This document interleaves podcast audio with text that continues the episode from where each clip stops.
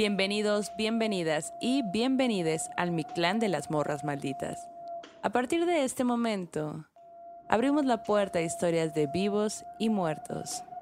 Quédense con nosotras, apaguemos la luz y entremos a la noche.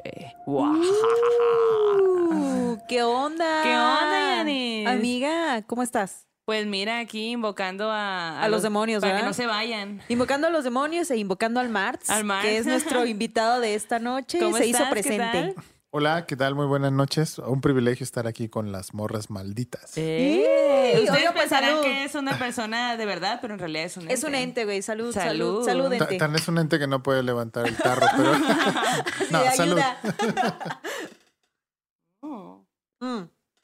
Oye, pues se supone que en este momento en el que ustedes están viendo este programa, pues toda, toda esa familia, todos esos seres que vinieron a visitarnos por Día de Muertos, pues ya están regresando, a Regresando casa. al- al. Así que nosotras estamos aquí, como cada miércoles, trayéndoles nuevas historias sobrenaturales. Y además estamos bien contentas porque no solo es que tenemos a Martz aquí con nosotras que nos va a platicar de muchas cosas, porque además Martz es editor y es editor de una editorial llamada Paraíso Perdido. Ustedes dirán, ah, ¿qué onda con Paraíso Perdido? Bueno, acuérdense que hace poco estuvo Ave Barrera aquí con nosotras y ella es una de las autoras que han sido publicadas en Paraíso Perdido con Restauración, la novela de la que ella misma nos platicó, y con maneras de escribir y ser y no- o no ser madre. ¿Sí? Aparte ¿Sí lo dije que- bien o no sí, lo dije sí. bien, Sí, Martz? sí lo dijiste bien. Aparte dije que bien. viene un logo increíble. Está A mí me gusta mucho el logo. genial, güey. Ah, qué chido, qué chido. Oye, y el Martz es de esos que dicen que no tienen historias, güey. Pero yo estoy segura que sí. Exactamente. Eres- pero, pero que no ves películas de terror. Eh, no, me da miedo. Ay, ya, ya el productor No. está aquí como de se están No, riendo bueno, en, otra en vez, se realidad más bien me, me caen muy mal las películas que solo se basan en efectos, ¿no? sí, o los sea, Sí. Ajá. Ajá, así como, ah, ok, ok, sí, pues, pero... ah, sí, o sea, creo, creo que hay que buscar un poco más, ¿no? Claro, O Sí. sea, que, claro. que- que el, que el terror venga de otros lados. Pues en este programa el terror va a venir de muchos lugares, ¿cómo la ves? Pues me parece bien. A ver, Me ¿estás listo perverso. para al rato irte a dormir a ver con miedo? Pues ya les contaré si es que regreso. Ah.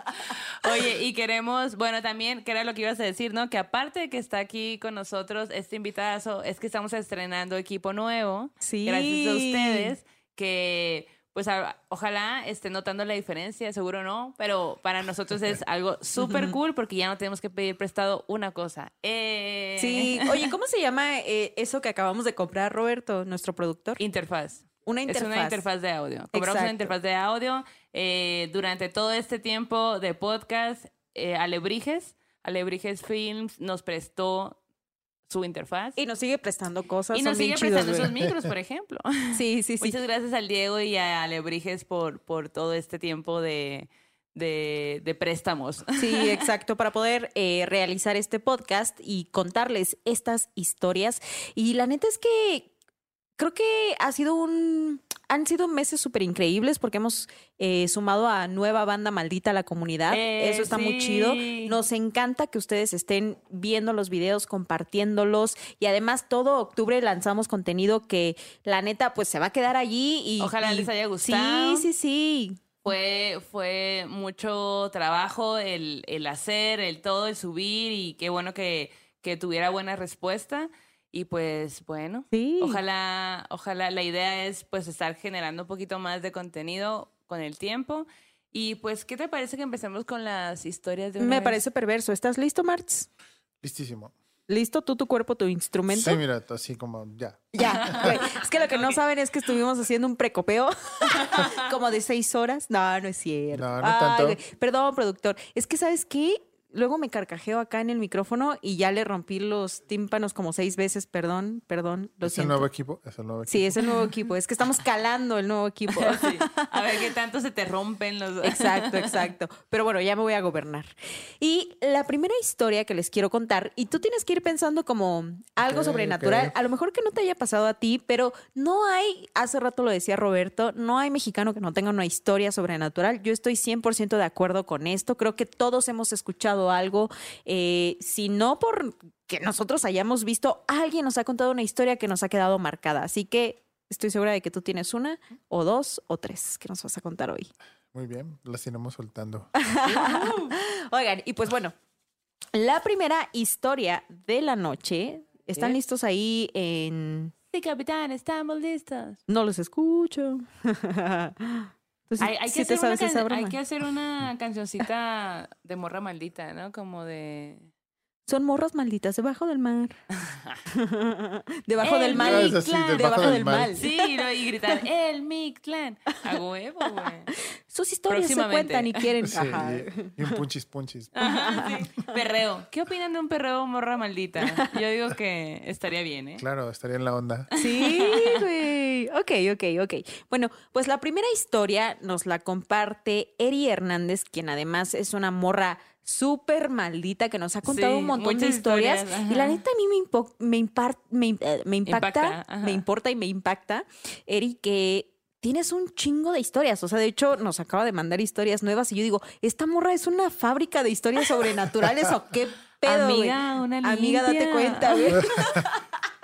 Exacto, amiga, date cuenta porque tienes un chingo. Pero bueno, esto que nos comparte para este programa es, eh, ella lo titula Los Revolucionarios. Y es que resulta que cuando ella era niña pasaba siempre los periodos vacacionales en casa de sus abuelos. Ajá. Y la casa de sus abuelos, como creo que a muchos abuelos les tocó, que tenían casas que sí eran decentes, con patios gigantes, ¿no? Construcciones en las que la gente podía vivir armónicamente, ¿no? Que tenían como su cocina, sus cuartitos y todo. Bueno, no Ajá. todos, pero sí muchos, ¿no? Ahora no puedes comprar nada, básicamente. Pero bueno, ella nos narra que sus abuelos tenían un terreno muy grande, ¿no? Entonces que estaba la casa y su abuelo, que tenía un taller de carpintería, pues tenía como que otra pequeña construcción en donde pues él trabajaba, ¿no? Y la casa tenía distintas entradas por las que la gente, de pronto los clientes del abuelo entraban y salían de la propiedad y bueno, desde la cocina de la casa tú podías ver a la gente que entraba y salía, ¿no? Ella también nos narra que en el terreno había una letrina, ¿no? Que a ella dice, a mí en lo personal me daba un poco de miedo la letrina, ¿no? Pero pues ahí estaba, era parte de la casa. Y dice que una de las cosas que pasaban tiro por viaje en esa casa era que desde la casa principal podían ver cómo entraba gente al taller de carpintería o pasaba, ¿no? De espaldas. Y como que de pronto tú decías, ah, ok, seguro van al taller, pero de ahí ya nunca los veía salir ni regresar, ¿no? O de pronto había gente que entraba al baño y ya no salía, ¿no? Entonces que de pronto se quedaban esperando así de, güey, es que acaba de entrar alguien a la letrina, o sea, y no ha salido. Nunca salía nadie, güey, ¿no? Entonces, como que ese era un tipo de visiones muy recurrentes para la familia, ¿no? Que de pronto decían, güey, ¿quiénes son? ¿Por qué están allí? ¿No? O sea, son como sombras que van pasando, ¿no? Y de pronto, si tú intentabas alcanzarlas, se desvanecían o se perdían ahí en la casa, güey, ¿no? Entonces, como que era algo sí extraño, sí que les daba miedo, pero algo con lo que de alguna manera ya convivían, Convivían, ¿no? Ajá, exacto. Lo más curioso, güey, es que eso solo era algo de lo mucho que pasaba en esa casa. Otra de las cosas que sucedía era que tenían árboles en el patio, pues porque casa grande, y dice que muchas veces se alcanzaban a ver pequeñas flamas azules, como que danzando en el patio. Imagínense las flamitas azules, dice, no eran más grandes a, la, a un puño. ¿A un Eran pequeñitas, a un puño. de la mano, ¿no? Eran pequeñitas, ¿no? Y todas estaban como que bailando, bailando, bailando. Y dicen que en una ocasión, un amigo del abuelo le dijo, es que eso es oro. Entonces ¿La deberías de... flamita azul? Ajá, esas flamitas que ustedes están viendo son señales de que allí puede que Me haya urge oro ver enterrado. flamitas azules cerquita de aquí. Sí, güey. Si usted ve urge. flamitas azules, avísenos dónde, ¿no? Para que podamos ir a echar un ojo, ¿no? Pero bueno, en mi pueblo decían donde no es el oro, es el hoyo, ¿no? Que a veces, sí, te- algo te está checando. A ver, a ver, ¿cómo es esa frase? Que si no es el oro, es el hoyo. O sea que si tú escarbas, puede que te Ah. encuentres oro o puede que te encuentres tu muerte, ¿no? Porque a lo mejor hay gases acumulados que solo te mueres a la verga ya. ¿A la que? A la verde. A la... ¿No? ¿Tú sí has escuchado ese tipo de historias, Marts? Ujú. Sí, aunque yo no soy muy de creer en ellas, Ah, pero... ya, ya sabemos. Pues tú Ya- cuéntanos, sé, tú yo cuéntanos sé, acá. yo sé. No, bueno, yo tengo una historia que en su momento sí me daba como mu- mucho miedo y sobre todo no, no encontraba una, una explicación. Ajá. Eh, mi madre murió cuando yo tenía siete años, entonces yo estaba muy chico. Y me acuerdo que, supongo yo, eh, como una especie de distracción. Eh, mis primos en las vacaciones de verano se quedaban en, en nuestra casa. Entonces, eh, de repente la familia crecía como al doble y era muy, muy padre convivir con ellos. Pero, Un fiestón, ¿no? claro, o sea, sí, qué gusto. pero también, por ejemplo, como era el verano, pues, y, y en Guadalajara caen tormentones, como en muchos lados, pues, y entonces era muy común que en la noche se fuera la luz, ¿no? O quedáramos a oscuras. Sí. Y entonces, claro, es el momento más propicio de, de- de contar Las historias, historias. ¿no? Claro. Eh, pero entonces eh, mis primos empezaban a contar la historia de que veían a mi mamá que se aparecía, ¿no? En la, en la casa, en particular en un balcón que todavía existe, y decían, no, es que sí, la, la, y todos decían que la veían, ¿no? Yo jamás la vi, pero, o sea, sí era así como, eh, eh, había como Pero lo una- contaban como, la acabo de ver y estoy muy asustado y por eso te lo cuento, o era sí, como, o sea, era como, qué miedo, ¿no? no Ah, o sea, no era como algo... de broma. Ah, bueno, ajá, yo digo que sí era cosa que se querían pasar de listos, porque, insisto, yo no creía como en eso. Y Ajá. aparte, como yo nunca la vi, eh, o sea, yo decía, no, no, no, o sea, es porque ¿Por tienen qué que se les contar. a ustedes, una- culero, y a ah, mí no? Sí, claro, o sea, me daba como mucho enojo, ¿no? O sea, como, a ver, ¿por qué? Si era mi mamá, no, no era la de usted, digo, era su tía, ¿no? Pero, Pero, pero, yo me quería más. pu- pues en Pero es que a ti teoría, no te ¿no? heredó el don, güey. No te, Claro. no te lo heredó. Ta- o sea, también, te heredó ajá. los terrenos, no el don de ver lo sobrenatural. También es eso, ¿no? O sea, yo la verdad es que nunca los creí, pero ahora que, que vine aquí y que ustedes me preguntaban, me acordé de esa historia, me hizo así como clic y dije, sí es cierto, o sea, y la verdad es que, o sea, a veces sí me ponía a pensar, ¿no? Como, o, o me iba yo al balcón como a ver, a ver, a Oye, ¿y ese balcón sí lo usaba tu mamá? ¿Solía pasar allí? No, en realidad no, porque, o sea, cuando mi mamá, ha- Ujú. haz de cuenta que nos cambiamos o nos mudamos de casa, Ajá. Y en la casa nueva, ya mi mamá estaba muy enferma, ella, ella murió de cáncer, entonces ya estaba como algo enferma, entonces realmente no, no es que se paseara por toda Claro. la casa, ¿no? Pero bueno, pues supongo que tampoco, o sea, que eso no, no, que si pasa, podría pasar aunque no haya ya, se haya sumado específicamente al balcón, ¿no? Pero sí recuerdo que me daba como una sensación, me daba escalofríos, ¿no? Así como imaginar. Y ya más adelante, pues sí era así como, "Ay, no, claro que no, me estaban cotorreando. Aunque la verdad es que tampoco he tenido valor ya. De volver ahora a preguntar. volver de a pregu- Oye, ¿sí me claro. estaban cotorreando? o- Ya dígame ah, la neta, ajá, ya o somos sea, grandes. Sí, o sea, la, la verdad es que sí, ya nunca les pregunté nada, ¿no? O sea, más bien dije, "Ay, no es cierto, me están, me están cuenteando. Y yo nunca he visto nada, ¿no? Tú- Pero pues a lo mejor de no creer. Puede ser, o sea, como dice Janis, o sea, a lo Ajá. mejor, este, pues sí, yo no tengo el don, no sé, a mí nunca me ha pasado nada hasta ahora, ¿no? Oye, pues sí, la neta es eso, ¿no? Y por ejemplo, lo que nos cuenta esta morra maldita que nos manda la historia que les estaba contando es justo que como Eri. toda la familia, Eri, ¿no? Como toda la familia veía, ¿no? En distintos momentos, ¿no? De hecho, dicen, en, de pronto, ¿no? Las flamitas estaban en un árbol bailando, danzando, y de pronto estaban en otro, ¿no? Danzando. Y todos estaban intrigados. Y ahorita que les decía ¿De qué es que les habían dicho que, que a lo mejor era el oro, ¿no? Incluso un vecino les dijo, si escarbas y encuentras tierra negra, métela en un frasco transparente y déjala ahí como a la vista de todos, porque a lo mejor alguien va a ver esa tierra como oro y eso significa que el oro no es para ti, sino de alguien más. Entonces tú Oh. no puedes ver ese oro, pero alguien más sí. ¿No? Y dice ella que no sabe si su abuelo lo hizo o no, pero que esa, o sea, esa onda de, como de, ah, ok, está ese tesoro ahí enterrado, pues estaba muy marcada, ¿no? Y además, lo que recalca mucho ella es que de pronto estas figuras o estos seres que ellos veían entrar a la casa estaban vestidos con un atuendo de la revolución, ¿no? Por eso su historia era los Ah. revolucionarios, ¿no? Entonces, como que de eso mucho, ¿no? Y luego también ella cuenta. Imagínate ya todo lo que les acabo de contar que pasaba allí, que para mí ya es suficiente, yo Sí, ya no, o hubiera sea, imagínate muerto tú en la niñez, trágicamente, claro. que, ah, mira, ahí va otro revolucionario. Ah, mira, Sí, ya este no, Ya. Yo jugaría con mis primos así de que, imagina de qué murió él. Tú Exacto. y, y creas historias, ¿no? De que yo digo Claro. que... Un a- cadáver exquisito de- Ajá, un cadáver exquisito, sí. imaginando que... Y los vatos entrando al baño y tú, ¿por qué no sales?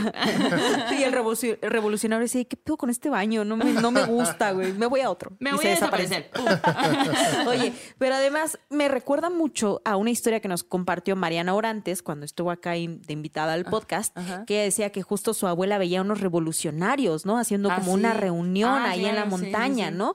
Y que de pronto, pues, les cayó el 20 de que allí había habido como una emboscada, ¿no? Y que sí había muerto Es gente que de la La- revolución. los revolucionarios, Claro. ¿qué onda, no? O sea, Ajá, exacto, exacto. muchas almas perdidas por ahí. Sí, sí, sí. Entonces, como que mucho este tema del tesoro enterrado, ¿no? De, de quién era ese oro. Recordemos que en el pasado, pues la gente enterraba su dinero, ¿no? Eh, esa era la forma de tenerlo seguro, de tenerlo a salvo, ¿no? Entonces, muchos, pues justo en este periodo, pues murieron, ¿no? Dejando sus tesoros ahí enterrados. Lo Claro. que ella también cuenta es que llegaba a escuchar mucho que susurraban sus nombres o que les hablaban, ¿no? Desde, desde los árboles, ¿no? Desde esa oscuridad en el patio, ¿no? Y que a ella le generaba como mucho estrés de quién me está hablando, güey, que nunca terminaban de entender quién les estaba hablando, ¿no? Entonces pasaron todas, toda esa serie de cosas sobrenaturales, ¿no?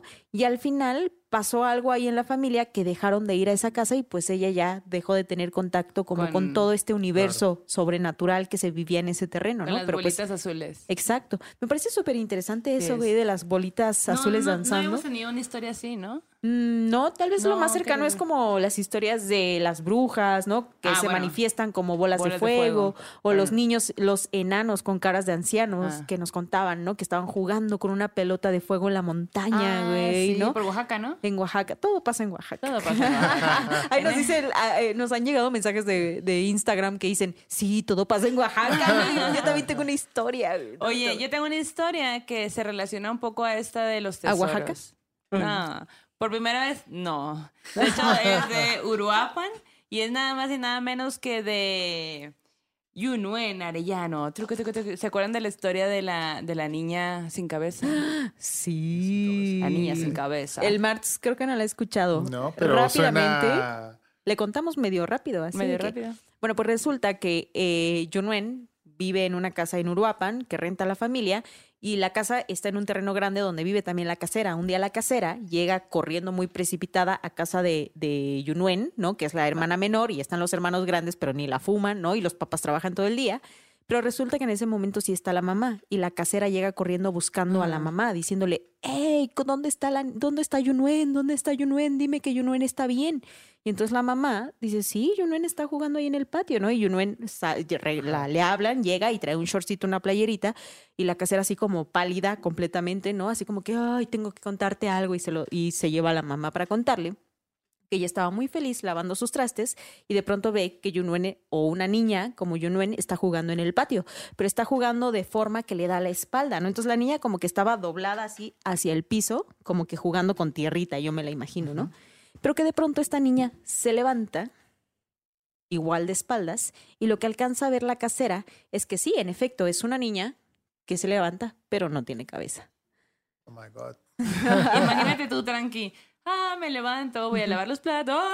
No, no, no, qué, No qué- manches. Qué, miedo. Sí, la no, neta, sí, sí te sí, cagas. No, no, esa sí está como más impresionante. Sí, Los sí. revolucionarios como sea, pero Pero las niñas sin cabeza. claro. Oye, pues mira, chéquense esa historia que nos manda Yunuen A ver. ahora en esta ocasión. Ella cuenta que eh, vivían en una casa, ¿no? Como estilo tipo huerta, que, que cuando entrabas estaba primero como la lavadora y ciertas cosillas, ¿no? Y al fondo estaba la pileta donde lavaban los platos. Y, y cuenta que a ella y como que a su familia luego como que no le gustaba tanto ir para allá, como que había una vibra que hacía que pues no estuviera tan padre estar yendo para allá, pues, ¿no? Y eh, se empieza a hacer como un poco más constante porque aparte dicen que aparte de la vibra la, es que ven una sombra negra de un hombre alto con sombrero. Y como que esta sombra está cuidando justo esa área. Entonces, pues, se vuelve como una situación de, me da hueva ir a lavar los platos y no es hueva, es miedo. y Claro, aparte es salir sí. de la casa, es ir hacia allá y, y sentir eso. Imagínate estar lavando los platos y estar sintiendo como. Güey, ya vibe. tengo el pretexto perfecto para no lavar los trastes. Roberto también Claro, va a tener el pretexto claro. perfecto. Es que hay un hombre sombra y Hay un hombre no sombra. puedo. No me puedo. perturbo, no puedo seguir lavando los platos. Bueno, entonces pues estaba, era muy común esto, ¿no? Ya como que toda la gente alrededor como que sabía y se hablaba de, pues es que siento raro y como que no, a nadie le gustaba estar ahí. Y, a- y como que la gente alrededor de su casa como que le mencionan, oye pues, ¿y qué tal que pues escarbas, ¿no? A lo mejor y hay oro ahí. Y pues, no, pues no sé. Entonces como que así siguieron con el tiempo y seguían sin querer lavar platos. Claro. Tienen una montaña de trastes. No, ¿no? montañas, Ajá. hasta que se hizo tan grande que dijeron, bueno, pues vamos a escarbar. Hay que mudarnos. Ah, ajá, yo dije, vamos a comprar más. Sí, Hay que tirarlos y compramos. Más. No, pues eh, la onda es que fueron a escarbar y, eh, bueno, decidieron si escarbar, llevaron a tres personas para que lo hicieran. Y las tres personas le, le- le dijeron a ella y a su familia como de que sí vamos a escarbar, pero para hacer esto necesi- necesitamos que ustedes no estén aquí. ¿Qué? Porque ustedes son la familia y pues están en este Ujú. ahí trip todo el tiempo, ¿no? Ah, bueno, pues se van. Y cuando vuelven, resulta que los hombres habían escarbado y sí habían encontrado oro. Habían encontrado tres monedas de oro, güey. Entonces se quedaron, haz de cuenta, como que uno cada quien, ¿no? Y, y pues como que dice, güey, pero, o sea, estuvimos escarbando y aparte hicimos eh, lo, lo, como que yo no sabía, esto es nuevo para mí, a lo mejor tú ya ni es oaxaqueña lo sabe, pero Enciclopedia oaxaqueña del espanto. sí, después de hacer esto de, de la escarbada, echaron alcohol y prendieron fuego para liberar la energía. Mm, no, pues la neta no sabía. Como, porque como era muy pesada la energía, como Ajá. para liberar la energía, hicieron esta situación que. No sé, cuéntenos ustedes si sabían algo al respecto de alcohol. No, nada. Yo nunca Y- había oído eso. No, ni Sí, yo. no, ni yo tampoco. Pero pues a lo mejor es común. Eh, y pues que cuando hicieron eso, se, se hizo una llama tan grande que aparte de que era muy grande, era morada y roja. Wow. Y eso nunca les había pasado. Eso era lo que comentaron las personas que escarbaron. Y que no taparon el agujero. Y le dijeron, no, pues ahí vamos a dejar. O sea, ahí están sus monedas, yo me quedo con la mía. Arre, bye. Y pues bueno, pues ahí se quedó el agujero así, pues no tapado durante un tiempo. Ujú, no sé qué ujú. tan hondo habrán, habrán Escarbado, escarbado que ajá. dijeron, ah, qué hueva. Sí, sí, o no sí. sé si estas personas les habrán dicho, No pues no lo tapen, ajá. tapen un rato y así, ¿no? Y lo más extraño de todo esto es que estas personas, las tres personas que fueron a escarbar, murieron de una manera súper repentina y extraña. Tiempo después, tiempecito después. O sea que ni siquiera pudieron disfrutar las monedas. De su oro, güey, qué pedo. Mm. Y pues la mamá, muy espantada, pues dijo, no, no, no, no, no, no, no. Aquí me va a venir, va a tener que venir un padre porque no vaya Claro. a ser que cualquier cosa. Y pues mandan, hablan, le hablan al padre, el padre va a la casa y ¿qué va haciendo su sorpresa? Que el padre va y le dice, no mamen, aquí hay un ente, aquí hay algo muy fuerte, está muy mal esto, tapen esta madre, voy a bendecir, no se acerquen, así como de zona de super contagio, ¿no? Sí. Qué loco. Contagio sobrenatural. Contagio sobrenatural. Güey, qué pedo. O no cruces esta línea. Ajá, exacto. Ahí las cosas amarillas, ¿no? Así sí, como- ajá, exacto. ¿Cómo ven? Pues fíjate que, por ejemplo, este tema de, de que murieron al poco tiempo, me acuerdo que siempre eh, cuando escuchaba en el pasado de esto de Egipto y las pirámides, ¿no? Ah, claro. Y que cuando- Yo, yo pensé en eso, justamente, como en la maldición de Tutankamón. ¿no? de que si desentierras el tesoro, pues se te va la maldición contigo, pero a lo mejor también tiene que ver con las sustancias, ¿no? Que eh, Claro. destapas y que Sí, no estás claro. protegido correctamente, ¿no? Pero también que, o sea, o gases. Sí tendrían que haber escarbado muy, muy, muy hondo, ¿no?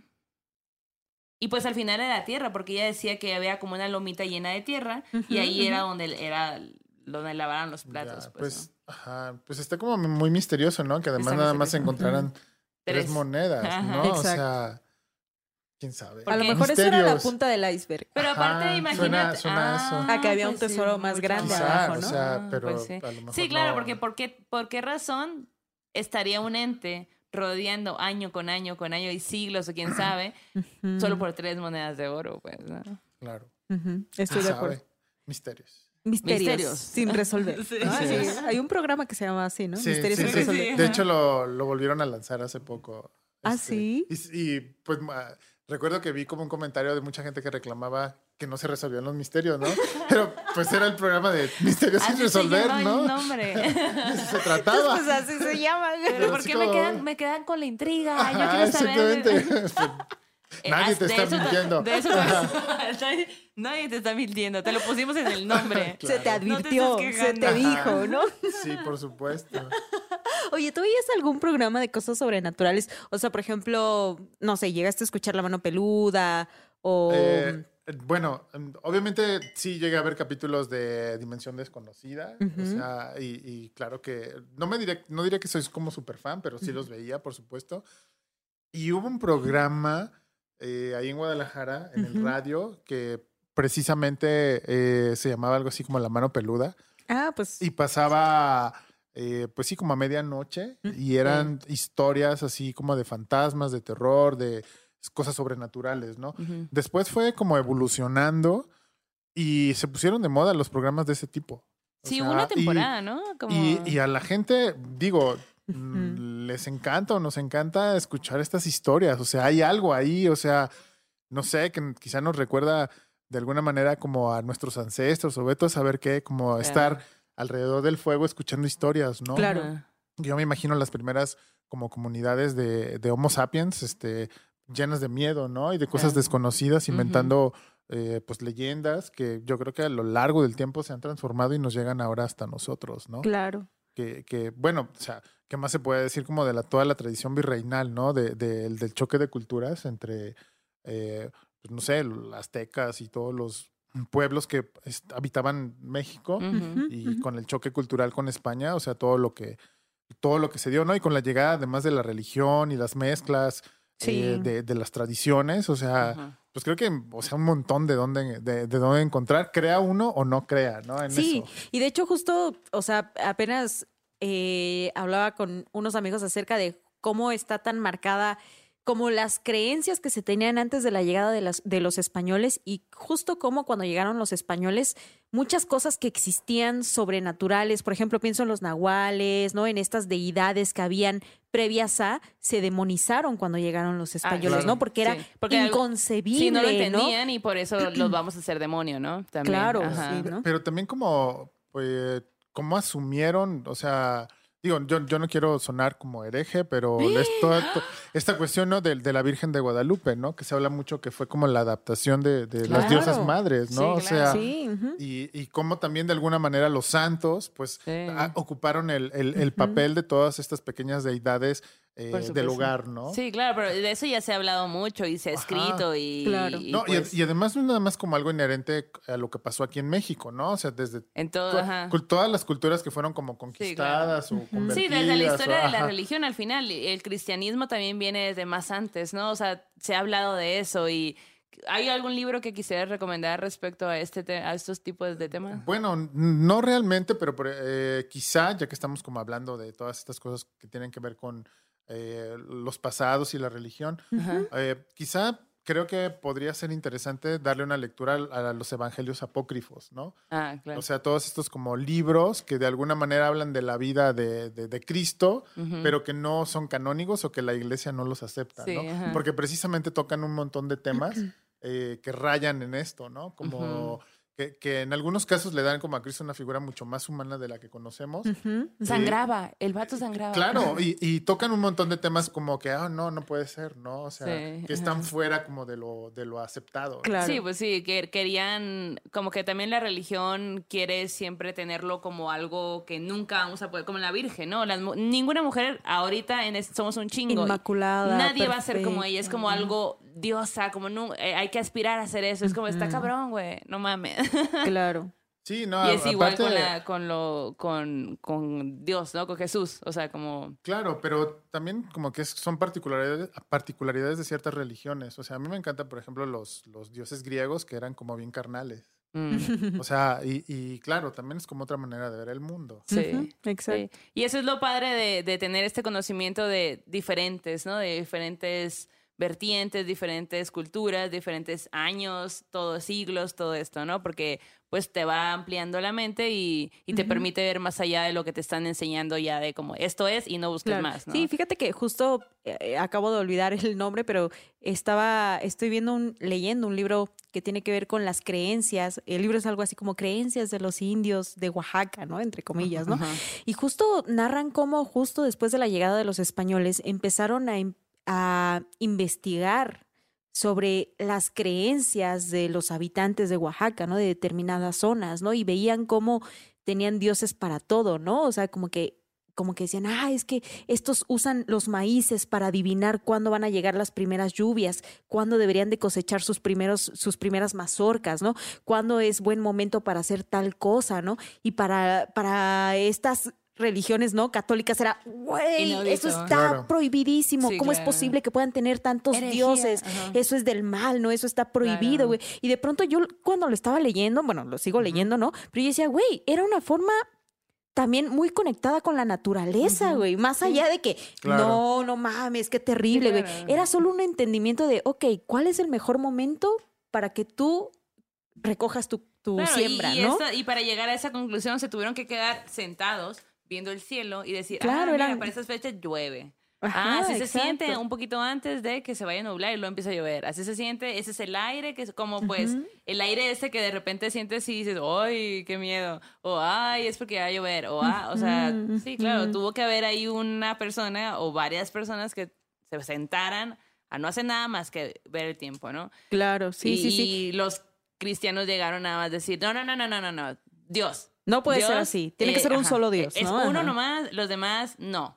Sí. Son- eso Incluso hasta dicen, güey, o sea, como que dicen, ah, había 13 dioses, ¿no? Y te van contando los dioses y luego, Ah, cómo es muy interesante, cómo en la, en la recolección de datos, ¿no? Ajá. En la documentación de los testimonios, los que van documentando, como tienen este pensamiento católico, van diciendo, ah, ok, él me está hablando de un Dios que tiene que ver con el inframundo, entonces es el infierno, Es el entonces es el diablo, ¿no? Ah, entonces como que van Claro. haciendo su traducción Sí, de lo que les están contando. Y de pronto yo digo, verde, güey. Ah. Para no decir verga, ¿no? Pero, perdón. ¿Cuántas cosas no se, no se perdieron, allí, perdieron, ¿no? O sea, o no se fueron como matizando, Claro. ¿no? Que eso es lo que se me hace bien padre de estar haciendo este podcast, porque al final, como bien decíamos cuando empezamos, ¿no? Todos, todos, todas y todos tenemos alguna historia que a lo mejor nos pasó o escuchamos de mi mamá, mi papá, mi abuelo, mi tía, mi, mi amiga, mi amigo. Y, y ahí está, y, y ahí la vamos cargando. Pero si no hay un espacio donde puedas hablar de esto, ¿qué pasa con esas historias? Muere. Mueren. Y por Sí. lo menos aquí las estamos recaudando de una forma u otra. Pues tiene que ver con toda la tradición oral, por supuesto, claro. ¿no? Exacto. Exacto. Oye, y tú también siento que, que estás haciendo parte de esa labor, Martz, que, que no es como de que, ah, te hayan pasado tantas cosas sobrenaturales, pero sí a través de la editorial has dado cabida a este tipo de historias que tienen que ver con lo otro, ¿no? Claro. ¿Qué onda con este trabajo que están haciendo ahí en Paraíso Perdido? Ah, bueno, este sería el momento ideal. ¿Para un decir- refil? No, Ah, no. para un corte y vamos nadie a... va- hace vamos a... Este, Eh, Hey. volvimos con refil. Sí, con Viva el refil. refil, salud. Viva el refil. Salud. Así Oye, nos estabas hablando de, de, De este libro, güey. de estos Nada más libros. sí quiero compartirles bien el nombre porque me pareció un, y digo, me parece un libro súper interesante. Sí, Idolatría y superstición entre los indios de Oaxaca. Es como se titula el libro. Es de Ediciones Toledo. Francisco Toledo, ¿no? Con su Ok, editorial. ahí Bueno, nomás. Ya falleció, pero bueno. Ahí nomás. Ibas a decir algo, Mar. Marecito. ¿No? No, Hola, ¿qué bueno, me, me acordé ahorita que mencionaron a Francisco Toledo porque eh, a una cuadra de donde yo vivo eh, pintaron un, un graffiti, pero súper artístico, con, eh, como en homenaje a diferentes personajes de la cultura mexicana, artistas visuales, y está Toledo. Ah, Hicieron una, imagen de Toledo y, o sea, me sorprendió y me gustó mucho porque, por supuesto, que es un gran artista, o sea, pero y que falleció, digamos, hace poco. Pero que la banda que está haciendo graffiti sí lo está valorando. O sea, Sí, que sí lo, sí. al menos quien hizo esa, ese trabajo de todo el muro. Qué chingón, ¿no? Ah, Sí, Súper claro, o sea, me, me sorprendió, pues, y, y- pero para bien, pues. O sea, fue una Sí. buena sorpresa. Estaría bien hacer luego una recopilación de historias de, de suspenso y miedo de estos eh, grafiteros o muraleros que andan por ahí, porque pues para hacer un mural lo haces en la noche. O sea, por lo menos haces ciertas Claro. cosas en la noche, trazas en la noche y a lo mejor habrá ahí alguno que le haya pasado algo. Estaría bueno si les ha pasado, pues que nos manden alguna historia, ¿no? Estoy de acuerdísimo. Estoy de Estaría muy interesante Sí, escucharlos. es como terror urbano, ¿no? La- la- las calles de sí. noche. Y aparte luego son en, en edificios muy altos, muy grandes, luego son abandonados, o lo que sea. Las marcas ahora están muy, por lo menos en la Ciudad de México, están muy movidas haciendo pues diferente eh, arte por ahí y ocupan luego ese espacio de, de edificios abandonados. Y a lo mejor, pues, no sé, habrá alguna historia. Si ustedes tienen alguna historia, pues mándenoslas al correo, sería increíble. Sí, la neta, sigan mandándonos sus historias. Apreciamos mucho cuando nos las mandan al correo. Como la, la banda siempre es bien chida. Dice: Acá tengo un sueño macabro, tengo un terror en corto, tengo una historia. Güey, es súper chido recibirlo porque, como que ellos dicen: Ah, esto estaría bueno para, Para esa esta- sección, ¿no? ajá, Entonces, como que eso va nutriendo el, el formato. Y además, nos encanta seguir escuchando sus historias. Así que no dejen de mandarlas. Si ustedes conocen a gente que tiene también sus propias historias, convénzanlos, convénzanlas de que nos manden sus historias Sí. sobrenaturales. Y, y al final está bien bonito porque estamos haciendo una gran comunidad, pues, ¿no? Es una comunidad que está aquí, que de hecho les queremos proponer, a ver qué opinan ustedes, de hacer un grupo ahí en Facebook de toda esa comunidad que, que nos escucha y nos sigue y, no- y está presente en lo que hacemos para, pues, ir hablando Sí. y irnos contando cosas y estar ahí atentos de la comodidad maldita. Claro. Oye, y antes de ir a esta pausa también maldita, estábamos hablando acerca de eso que, que se ha ido publicando a través de Paraíso Perdido y que también tiene que ver un poco con el tema de pues las historias que a lo mejor están un poco más relacionadas con lo sobrenatural, ¿no? Con este tipo de historias.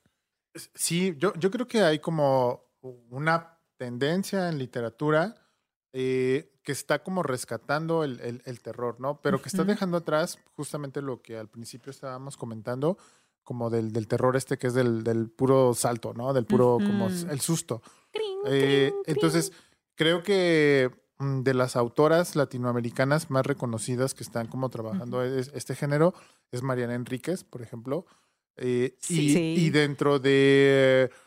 Creo que acaban, o se va a estrenar o acaban de estrenar. No, ya estrenaron la- un- una película que está basada en una novela de Samantha Schweblin. Ya la estrenaron. La... Samantha Sí, ya la, la acaban de estrenar, este, eh, que es distancia, de res- distancia de rescate, ¿no? Entonces, Ah. E- Entonces, como que, que todo esto abona a lo que en Paraíso Perdido de alguna manera se ha ido construyendo. No era intencional en un principio, o sea, se han ido como eh, juntando algunos libros donde el terror está ahí presente, así levanta la mano y aquí está esta La gente comunidad, quiere ¿no? sentir miedo. Sí. Sí, entonces, bueno, yo, yo traía hoy tres libros de los Ajá. que hemos estado publicando en, en este año, Ajá. muy diferentes entre sí, pero que todos abarcan de alguna manera el, el terror, El ¿no? terror. Entonces me gustaría como, o sea, el- el- e- este es casi como, está recién salido de, de la imprenta. Qué emoción. hasta Lo- está caliente acá. Sí, se sí, sí, sí, o sea, lo- Caliente por la imagen que tiene ahí bien cabrona. ¿Ya vieron la portada? Está hirviendo este pedo, güey. Sí, o sea, es, este libro lo, lo trajimos eh, para la feria del Zócalo, o sea que tiene pocos días de estar circulando. En la Feria del Zócalo fue como la, la super novedad. Eh, es un libro que se llama Megaloceros de un escritor de Tlaxcala, Gerardo Lima, pero lo, lo que me gusta mucho es que eh, aborda lo que es- él llama o se llama el terror cósmico, es decir, esta onda como kafkiana, ¿no? O sea, creo que el mayor ejemplo de esto es no, no, no Kafka, sino. Lovecraft. Lovecraft. ajá. Lovecraft, sí. Lovecraft. Este, ajá. totalmente, o sea, que crea una serie de dioses antiquísimos, mitológicos, superpoderosos. eh, y, y bueno, eh, Gerardo se da a o hace el trabajo de crear también sus dioses míticos, o sea, una especie de mitología particular, ¡Qué donde chingón, el, el centro del universo es un dios que es un ciervo. Y, y este, y Oh. que además, bueno, lo, lo sitúa en un territorio imaginario, pero dentro de México. A huevo. Y, y- y entonces, bueno, es un libro que está dividido en dos partes. eh, es el libro uno y el libro dos, y que de alguna manera se complementan. Hay un libro que es como el más oscuro, más Ay, misterioso. no.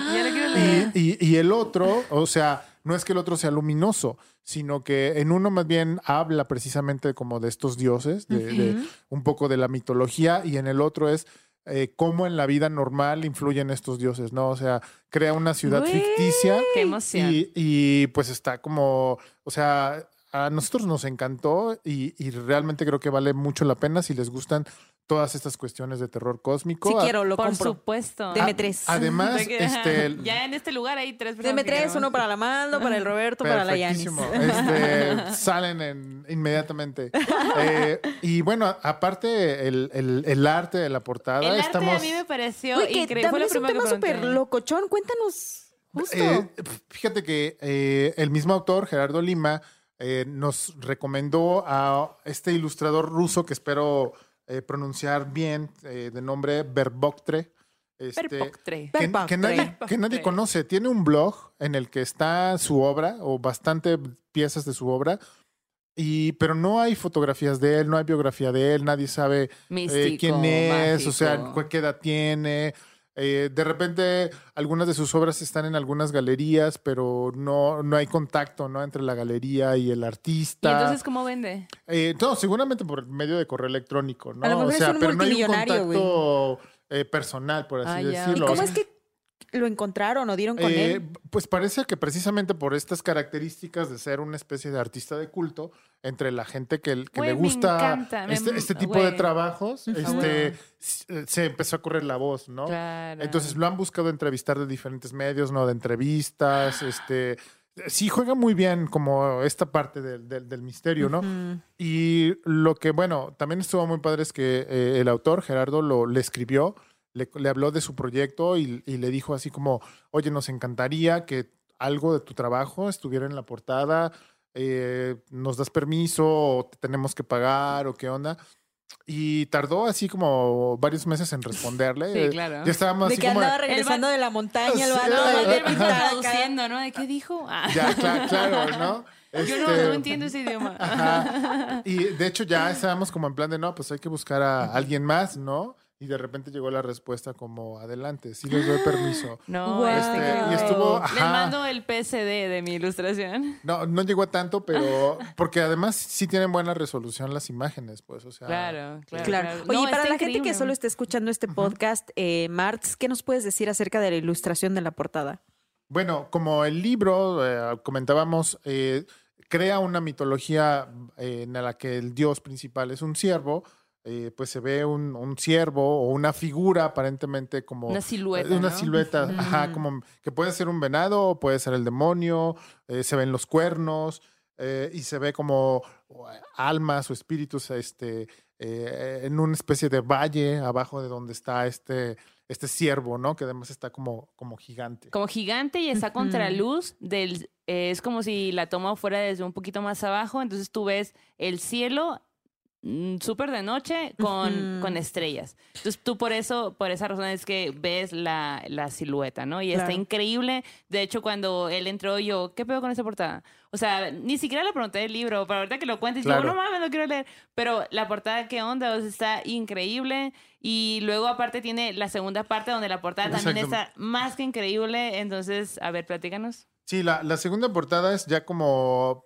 podría ser como parte de la primera ilustración, o sea, que, que se ve como un valle así en, en contraluz, pero y se ven lo que podrían ser como el espíritu de algunos ciervos, o aparentemente son como seres, Seres, animalescos ajá, con ajá. cornamenta, ¿no? Sí, o sí, sea, sí, sí, que tienen que ver pues con toda esta mitología que, de la que les he estado como platicando, ¿no? Ajá. Entonces, La este es- ilustración también es de él. Sí, Sí, la- las dos ilustraciones son, de, son de él, era se, ve, necesario. se ve la mano, se Sí. ve la Claro, mano claro, ¿no? Y aparte, o sea, como les decía, o sea, sí son dos tomos, pero en realidad es una sola obra, pues. O sea, O sea, que se terminas el primero complementa. y dices, quiero el segundo. Sí, por supuesto. Ay, O sea, hay que comprar el combo, güey. O sea, Ya, de- lléveselo de- completo. bueno, de hecho, ajá, o sea, se venden junto. O sea, no, no se Ah, venden por va, separado. va, va. Ah, Precisamente para que nadie, o sea, porque luego... No te quedes con las ganas de saber todo. Eh, exactamente, porque también, bueno, a mí me llegó a pasar cuando eran como libros seriados que me faltaba algún número Sí, sí, y sí. era así como, no puede Harry ser. Potter, O sea, Harry Potter 7. Ayuda. tú, ay, no. Sí, claro. Aunque Harry Potter, bueno, realmente quien no lo alcanzó a comprar, pues fue porque, no sé,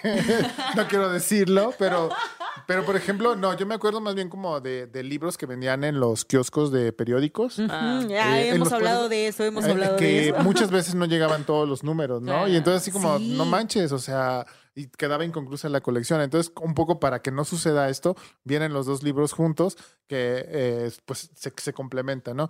Entonces, esa es como una de las últimas apuestas. Eh, Y el, el, el autor es Gerardo Lima. ¿no? Gerardo, Gerardo Lima, así es.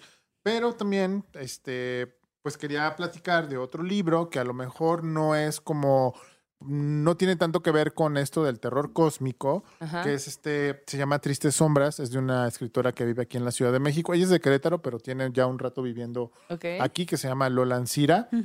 Ella escribe de terror y también de cosas así como eh, de fantasía sobrenatural, Mm, etcétera. Pero en este libro, eh, lo que se me hace muy interesante, quizá no tiene tantos toques de terror. Bueno, no, de terror sí, pero no de fantasía.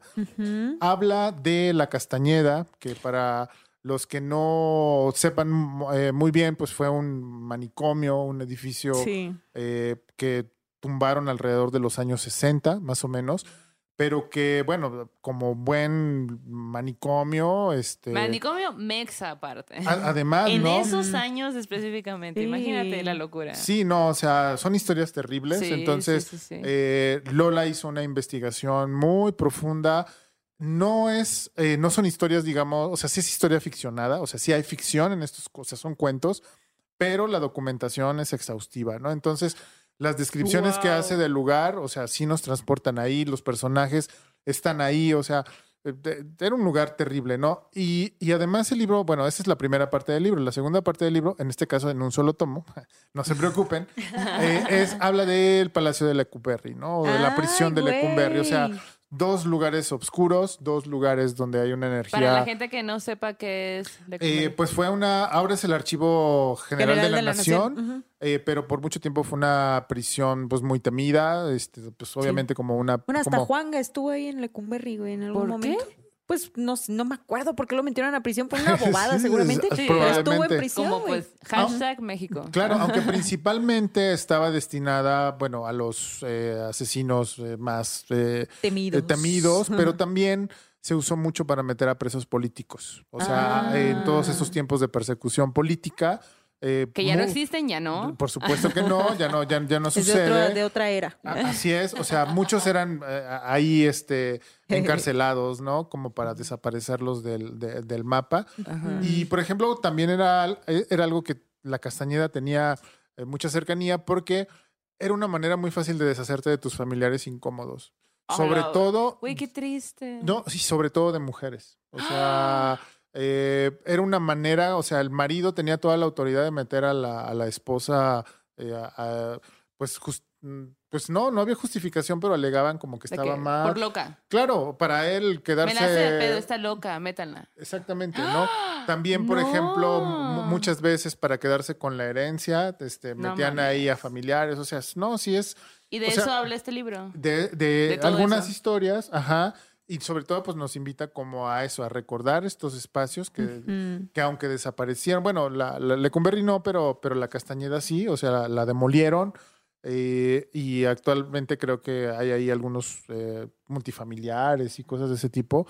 Que por supuesto en estos multifamiliares seguramente Hay algo. se historias, hay usted ah, vive claro. en alguno de estos Claro. lugares y tiene una Sí, historia, pero incluso qué interesante, ¿no? Esa nueva vida de Lecumberri, ¿no? Que pasó a ser el archivo general, a contener toda la historia, ¿no? Todos los registros, güey, que yo recuerdo que en algún momento hasta vi un, una cápsula en la que decían que había una comunidad de gatitos, güey, que No, cuidaban a la comunidad de gatos en Lecumberri, güey, ajá, que habían llegado allí y como es la banda de Lecumberri, bueno, los cuidaban, les daban como que comida y todo ese pedo, pero definitivamente tengo banda que me ha contado que ha tenido que ir a hacer allí determinadas cosas, investigaciones, y que se sienten las vibras, las energías, ¿no? Lugares que, que aunque se transforman, Claro. se quedan con la vibra, ¿no? Sí, es que ese tipo de lugares definitivamente, o sea, quién sabe cuántas historias oscuras se quedan ahí, ¿no? O sea, debe ser como, como terrible. Yo, yo me acuerdo, bueno, ya ves, llegan así como, como los recuerdos. Pero Típico no que dice que no me ha pasado nada. No, es que mini mi no, no, es- No, es que no, no es que me pasara, pero por ejemplo, me estoy acordando, en, en- en Guadalajara había una, una prisión muy famosa, eh, de alguna manera como nuestro Lecumberri, claro, guardando la, la- la distancia. Ajá. Era- es, eh, se llamaba la prisión de Oblatos. Eh, Oblatos es, eh, en, aquel, en aquellos tiempos era como un, un barrio así en las afueras de la ciudad, estoy hablando de los 60, 70 más o menos. Y ahí, eh, pues mm, de manera similar a Lecumberri, metían a, en, en- en Jalisco y en Guadalajara en particular hubo un movimiento guerrillero que se llamó la Liga 20 23 de septiembre. Y a lo, y pues, por supuesto que hubo una persecución, etcétera, etcétera. Y a la mayoría de los que detenían, que formaban parte de la liga, los metieron a, a esta prisión, ¿no? Eh, con, Ok. me imaginamos, historias obscuras, a los que no mataron, por supuesto, ¿no? Entonces, yo recuerdo que cuando estaba niño, eh, tumbaron, eh, demolieron, pues, la, la, la prisión.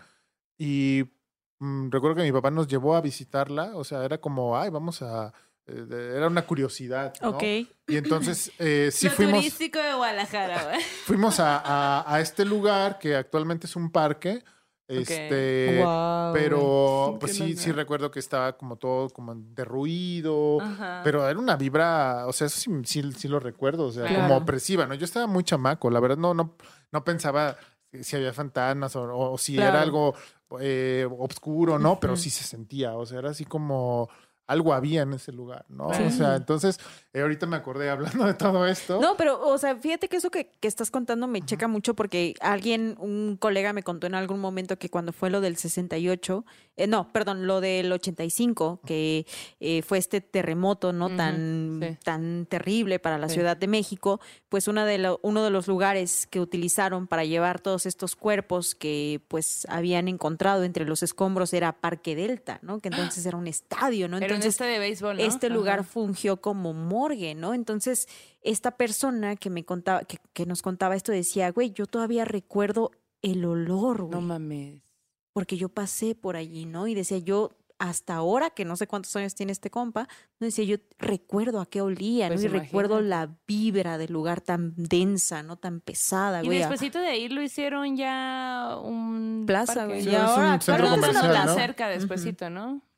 No sé cuánto tiempo después de eso, pero actualmente es una plaza comercial, ¿no? Sí, muy grande, muy grande. Pero sí, fíjate que, que como que de pronto digo que aunque estos lugares sí se transforman, les queda como que este, ¿no? Como que este pedazo de pasado arrastrado ahí. Claro, ¿no? obvio, obvio, obvio. no, Sí, yo, sea, yo creo que es inevitable, ¿no? sí, O sea, si sigue habiendo personas que se acuerdan, incluso el olor, pues lo, lo traen arrastrando qué también. pues, fuerte, ¿no? Oye, y también habías hablado acerca de la casa de los perros, Marts. Sí, es una leyenda también muy tapatía, muy, muy de Guadalajara, que tiene como dos, eh, dos finales diferentes. Usted elija el suyo, el, Eh, el que le guste más. Claro, ¿no? O sea, Deja la historia abierta para que la gente se... Ajá. por supuesto. Bueno, la casa de los perros es la- esta historia de la casona de una familia poderosa, rica, de principios del siglo XX. eh, y que eh, en esta casa, una de las características que, que tiene todavía es que en, en, digamos, en, en la azotea o en, el frontispicio, pero hasta arriba, aparecen dos, dos galgos, este, estos perros como de casa. Quiero uno así en mi casa. No, son enormes. Y, y de hecho, bueno, eh, no estoy muy seguro, pero eh, si alguien ha probado el tequila cazadores, eh, en algún tiempo usó la imagen de, de un galgo, no sé si todavía lo, lo, lo haga, eh, en alusión pues a, estos perros de casa, ¿no? Ah. Y ento- entonces estos perros están en la parte superior de esta casa y se contaba o la, con- o la leyenda decía que aquella persona que permaneciera toda una noche dentro de la casa y sin, sin espantarse o sin morir y, amanec- y amaneciera, se, Se pod- quedaba se iba a quedar con una fortuna, ¿no? Eh, que estaba... ¿Y yo- ¿Dónde dices que es? Eh, en- está en el mero centro de Jalo Guadalajara. reto, jalo. Este, Reto maldito. Sí, o sea, y hasta ahora, pues Nadie nadie, se ajá, nadie Pero se se ha habido historias de gente que va y lo intenta, ¿o no? Eh, sí, por supuesto, ¿no? Y claro que, o sea, nunca lo consiguen, los espantan, salen corriendo, se vuelven locos. Esa es una como versión de la historia. La otra versión es que de esta misma familia Eh, hay un panteón también en, en- en el centro de Guadalajara, el Panteón de Mezquitán. Eh, no es el más viejo de la ciudad, el más viejo de la ciudad es el Panteón de Belén, que bueno, ahí también luego podemos platicar un poco de eso. Sí. Oh Pero, pero el de Mezquitán sí es también como uno de los de más, más tradición, ¿no? Entonces, eh, en este panteón está el mausoleo de esta familia, que es así como enorme, o sea, es como una torre de varios pisos y tiene un sótano, eh, etcétera, etcétera. Y es lo mismo, o sea, a quien pueda permanecer una noche en el mausoleo, se le entregará como la llave del tesoro del- de, la familia. ¿Y ¿no? quién te la entrega? ¿Quién te entrega la llave? Pues nunca se dice quién, eh, quién la Pues a lo entrega, mejor ¿no? se te Alguien se aparece por ahí. aparecerá. Ajá. Ah, El, O sea, el mismo sí. diablo, güey. Ma- ma- más bien es esta leyenda que se repite y se repite como Ok. para que tú vayas. O sea, y por fuera tú puedes ir a ver la casa. sí, no, claro, no, de hecho ese es eh, el Museo del Periodismo. Ah. es, un, es un museo, puedes visitarla. Mira, para, para ser honestos, yo no he sentido ningún, ahí sí no he sentido ninguna vibra extraña, ¿no? Pero por supuesto que tampoco me he A quedado ver qué dice. más allá del el- horario. Ajá, exacto, el este, velador. Ajá, sí, ¿no?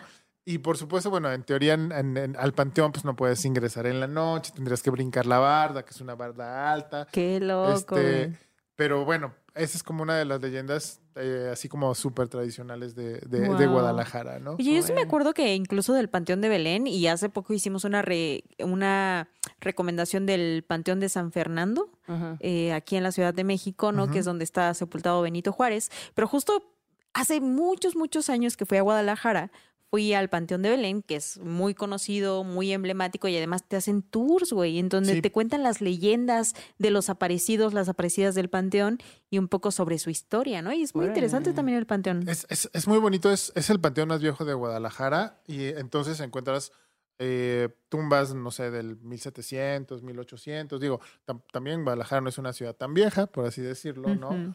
Pero sí, ese fue el primer panteón que además, bueno, eh, en Guadalajara hubo una, uno de los próceres de, de la ciudad de Guadalajara, eh, fue un sacerdote eh, de apellido alcalde, eh, que, que fue el fundador del Hospital Civil. O sea, el primer hospital con intención de atender a los desposeídos, a- al pueblo, digamos, en general, que no tenía como para pagar a, a un médico, o sea, eh, eran atendidos ahí, ¿no? A, a partir de, de él, al menos en Guadalajara, surgió esta tradición como de estos hospitales eh, sin fines de lucro que tratan de a- atender a, Ok. a toda esta gente eh, en pobreza extrema, ¿no? Claro. Y el Panteón de Belén era el panteón de este hospital. Mm. Ok. Eh, eh, entonces, bueno, pues desde ahí ya, pues lleva su propia leyenda porque, pues por supuesto que hay mucho sufrimiento, ¿no? En, en este tipo de, de- de personas des- desposeídos o...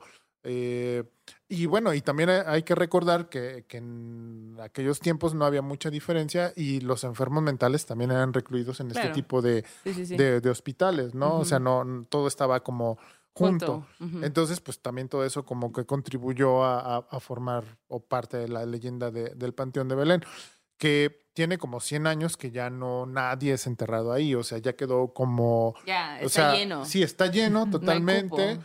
exacto, pero este, pues ahora como, como dice Janis, o sea, hay tours en ciertas épocas del año, o, o había antes de la pandemia, eh, donde... Para conocer las historias. Sí, ¿no? y eran, Claro. y eran turn- tu- eh, tours nocturnos, ¿no? Y aparte, que, qué loco. O sea, en otros lugares del mundo harán tours en los panteones. Yo- aquí. Yo creo que Ajá. sí, yo, yo, yo creo que es algo Sí. como... Común en me- todo el mundo. Ajá, más o menos, por ejemplo, eh, ta- también mm, en Guadalajara, en Tlaquepaque, que es también como es eh, un municipio ya pegado a la zona metropolitana, sí. pero también como mm, reconocido por el, trabajo con el barro y artesanías tradicionales.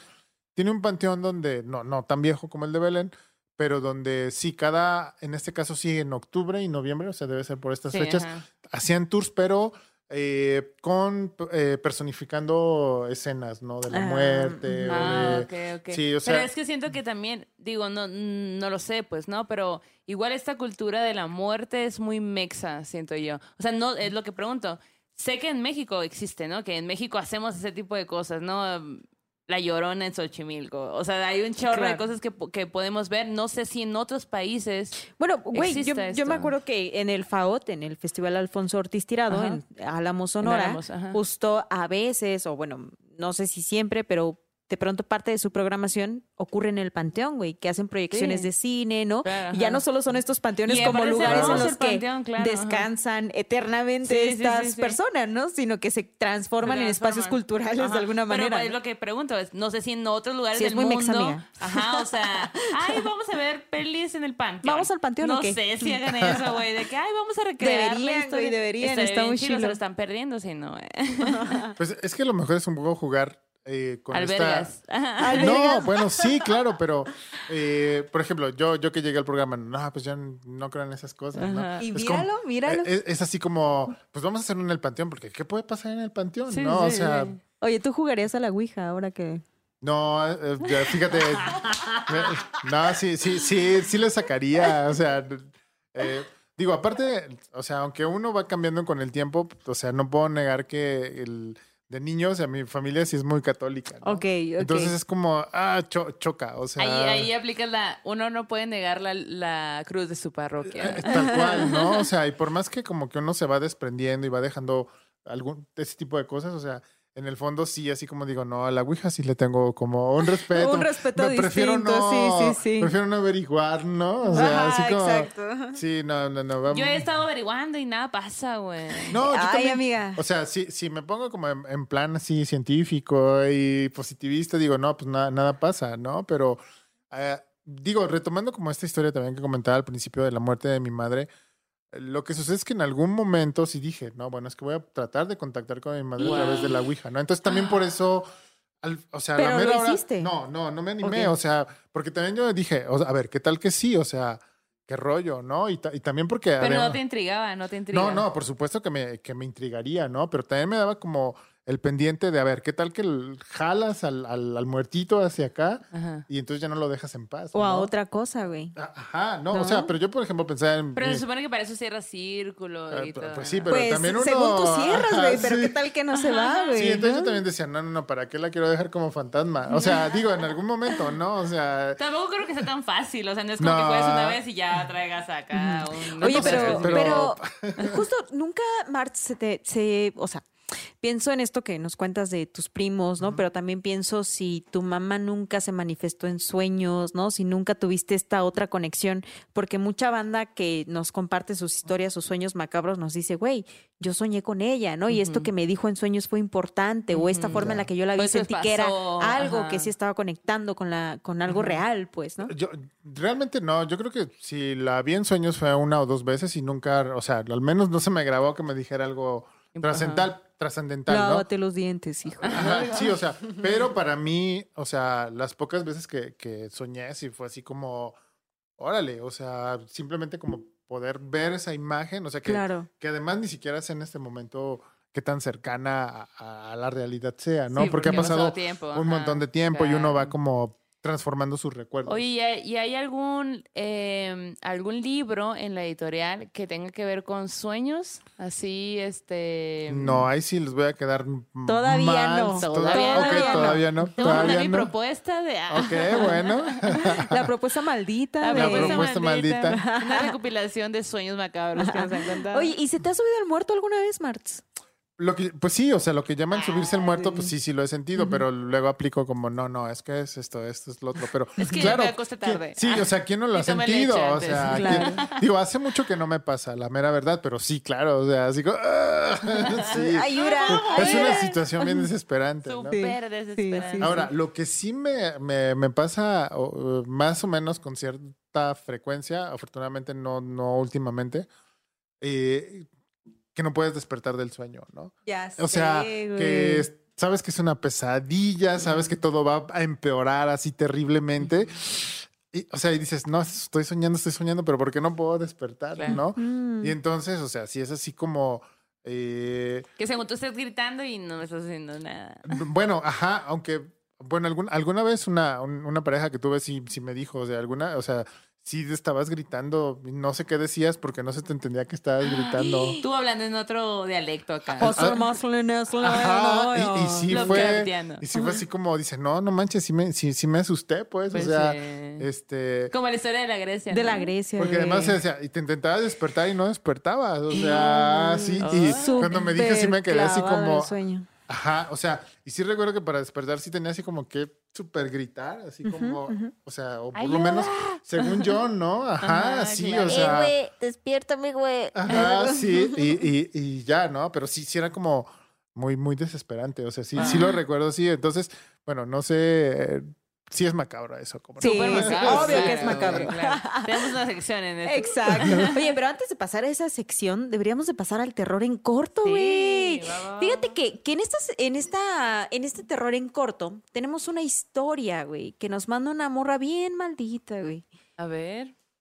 Eh, esto nos lo manda ¿Qué Ana. parece ser una morra maldita? Pues sí, la La neta. Esto nos lo manda Ana Cuesta y escuchen nada más la historia que nos A ver, a ver, a ver, a ver.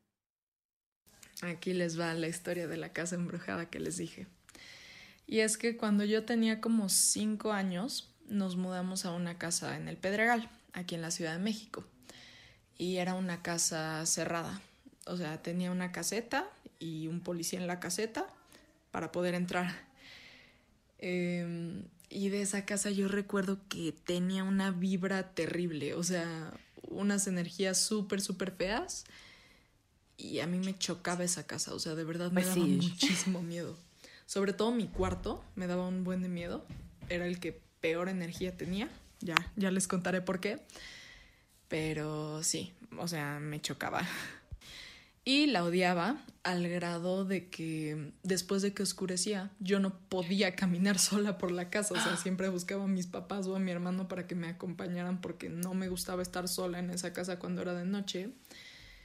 Y pues mi cuarto me daba tanto miedo que yo no podía dormir en mi cuarto. O sea, todas las noches me iba a dormir al cuarto de mis papás porque no aguantaba dormir en mi cuarto. Y pues dormía tanto en el cuarto de mis papás que mis papás tuvieron que poner una cama extra en su cuarto para que durmiera yo. Porque todas las noches dormía con ellos. Y pues ya, mis papás se hartaron, dijeron, esto no puede seguir. ¿Ya estás grande? Porque además, o sea, yo no me acuerdo, pero me contaron mis papás que yo de chiquita les decía como, es que en las noches siempre alguien abre la puerta de mi armario y me empieza a ver. Y siempre hay alguien que me está observando desde mi armario y a mí no me gusta que me vean. De lo que sí me acuerdo es que mi baño tenía un tragaluz y siempre que yo estaba en el baño sentía que alguien me veía a través del tragaluz. Entonces, No, güey, qué horrible. y justo como mis papás ya estaban hartos, dijeron como, no, pues tenemos que, que acabar con esto. Entonces llamaron a un padre para que limpiara la casa, pero pues seguía igual. Luego mi mamá llamó a una medium, igual para que pues, viera qué onda, limpiara la casa. Y el día que vino la medium a mi casa, eh, justo estaban en mi cuarto, porque mi cuarto estaba como en un ala salida de la casa que daba a la casa de al lado. O sea, mi cuarto era el más cercano a la casa de los vecinos. Entonces la medium estaba en mi cuarto y dijo como, es que aquí hay una señora, o sea, está el alma de una señora rondando, pero está perdida. Ella no vive en esta casa, ella vive en la casa de al lado, pero está perdida y se pasa para acá. Y entonces mi mamá dijo como, ah, pues, qué barbaridad, qué loco. Que se vaya, dijimos, salgo. Oye, pues ¿cómo, Ya estás- cómo es señora. esta señora? Y la medium dijo, no, pues es chaparrita, como de mi estatura, y tiene el pelo güero y corto. Entonces mi mamá dijo como, ah, pues, qué loco. Y ya, iban saliendo mi mamá y la medium, y justo llegaron a la caseta de la calle. Y el policía que estaba en la caseta llevaba como, no sé, muchísimos años, entonces pues él se sabía todos los chismes de la calle. Entonces le dijeron al poli como, oiga, ¿usted pues, cuánto tiempo lleva aquí? Y el poli, no, pues muchísimo tiempo. Y mi mamá le dice como, oiga, pues nos podría contar qué pasó en la casa al lado de la nuestra antes de que nosotros llegáramos. Y el poli, ah, sí, claro. Y que les contó que al parecer en esa casa vivía una señora que salía, no sé si eran novios o amantes o qué, pero que salía con un judicial. O sea, la señora vivía sola en la casa y salía con un judicial. Y que pues el judicial Parte traía uno. a sus amigos judiciales a que hicieran fiestas. Entonces, pues en esa casa se la vivían haciendo fiestas los judiciales. Y pues que al principio la señora invitaba a sus amigas, pero a sus amigas no les gustaban las fiestas con los judiciales, entonces dejaron de ir. Entonces la señora, para entretener a los judiciales, empezó a contratar a unas cubanas pues, para que animaran las fiestas. Ok. Ya me entienden. Ok. Entonces, pues que las cubanas iban y animaban las fiestas y que también agarraron esa casa para hacer santería. Entonces, pues que hacían ¿En qué fiestas. momento, y Evolucionó bien raro, Y no sé qué cuánta cosa, cosas con muy malas vibras. Y dice el policía que pues él veía que siempre después de las fiestas, en la basura afuera de esa casa había de que gallinas degolladas y patas de cabra y pues que el policía se sacaba mucho de onda. Y que la señora de esa casa se murió de una sobredosis. Y justo mi mamá le preguntó como, oye, ¿cómo era la señora? Y el poli dice, ah, pues era chaparrita, como la estatura de esa señora, señala a la medium. Y y era güerita y con el pelo corto. Entonces, pues ya comprobaron quién era la señora que estaba rondando por mi casa. Y, y pues ya, la señora murió de una sobredosis y alguien más compró esa casa y la derrumbó para remodelarla. Entonces, pues como ya no había casa, el espíritu de la señora pues no encontraba su casa. Entonces se pasaba a nuestra casa porque estaba perdida. Y pues ya igual otro día intentaron, o sea, vino la misma medium y trataron de decirle al espíritu como, oiga, pues ya váyase de aquí, usted no es bienvenida aquí, esta no es su casa. Y mi mamá me cuenta que pues ese día que intentaron sacar al espíritu empezaron a pasar un buen de cosas raras, o sea, que a mi mamá le dio un ataque de tos, que mi hermano se despertaba gritando en la noche, entonces pues creo que nunca lograron sacar a la señora de esa casa y ya nosotros nos mudamos y y el resto es historia. Güey, ojalá que puedas dormir tranquila ahora, güey. Neta, deseo mucho eso porque no mames, ¿cuántos años no dormiste bien, güey? ¿Qué pedo? ¿Qué pedo? ¿Cómo ves, Marts? No sé, es una buena historia, ¿no? O Pero- sea, no, no, no, no sé, imagínate tener un- unos vecinos así, o sea, qué terrible, ¿no? Qué miedo, o sea. Deja tú, o sea, porque si te tocó en el momento donde todo eso estaba pasando, pues está raro, ¿no? Pero tú haber llegado, chill, aquí estoy viviendo con mi familia, no sé qué pedo, y que te, te esté perturbando algo que tú ni siquiera entiendes. No, y además que no pudieron como regresarla al- a su camino, ¿no? O sea, como... Sí. Eso es lo más terrible. Y que se tuvieron que mudar, pues, ¿no? Y, y Sí. ¿habrá viviendo gente ahí ahora? ¿Quién ¿Quién sabe, sabe? no? Pero pues aún así es muy triste toda esta distorsión de las cosas, ¿no? De cómo esta mujer que sale con un tipo, ¿no? Y de pronto empiezan las fiestas y de pronto todo va subiendo de nivel, de tono, ¿no? Hasta que se hace el caos total y la mujer muere, güey, ¿no? Se me hace Ujú. súper triste la historia Sí, al final, sí, sí. ¿no? Y qué interesante esto de estaba perdida, güey, no Estaba encontraba su no había casa, casa. güey, no, no identificaba su casa. Imagínate toda esta gente de la revolución, que pues obviamente todo ha cambiado, pues anda vagando por ahí porque no encuentran nada. Aquí estaba mi tesoro. Sí. No, es- no lo y ahora hay un edificio de 16 pisos. Ajá, qué pedo, güey. Terrible. Sí, sí, es terrible, güey. Y también los edificios de 16 pisos tan chiquitos, güey, de huevito. Ay, sí, bueno, no. eso sí. Eso también es terrible. O es, viví en el piso 16 y que tiemble. Ah, bueno, sí. Eso es He mucho vivido más. ese tipo de No, güey. terribilicidad. Eso no quiero ni imaginarla. Sueños. Bueno, ahora vamos a pasar a la, a la parte de sueños macabros. Y esta historia, están a punto de escuchar una historia súper locochona y aterradora que nos envía Celeste-Roule- se, se obtiene ahí en redes. Y ella nos cuenta que esto le pasó hace aproximadamente 16 años y se acuerda muy bien porque es un sueño que la dejó muy marcada.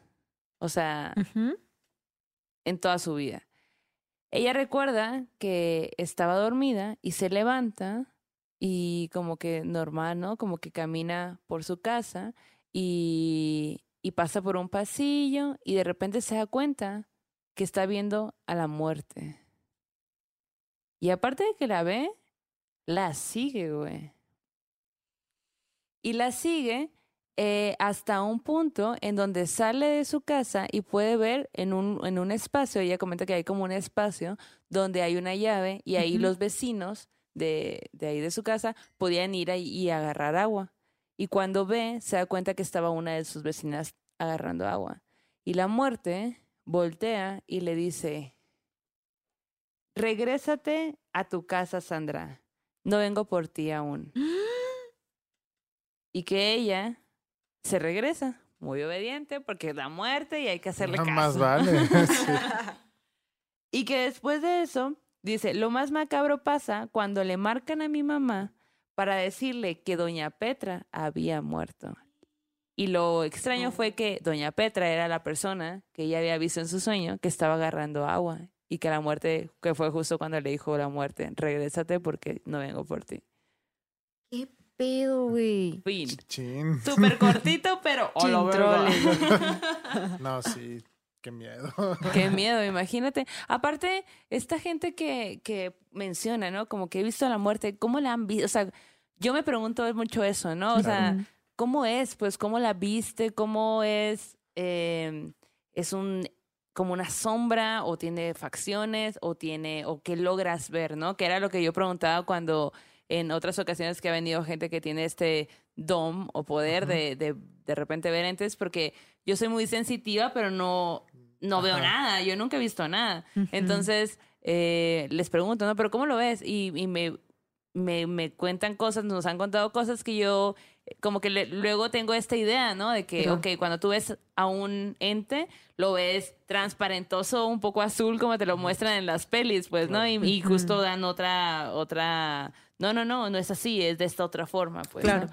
Pero estamos hablando de la muerte. Y todavía le habló y le dijo, regrésate, mija. ¿Cómo Porque será no". su voz, no? ¿Cómo No, será sí. su voz, güey? O a lo mejor fue solo mental, o sea, solo Sí, como yo me imagino que, telepatía, ajá, ¿no? que se mete en su cabeza y que... No. le- Ah, órale. ¿Quién lo No, no diría? quiero, Safo.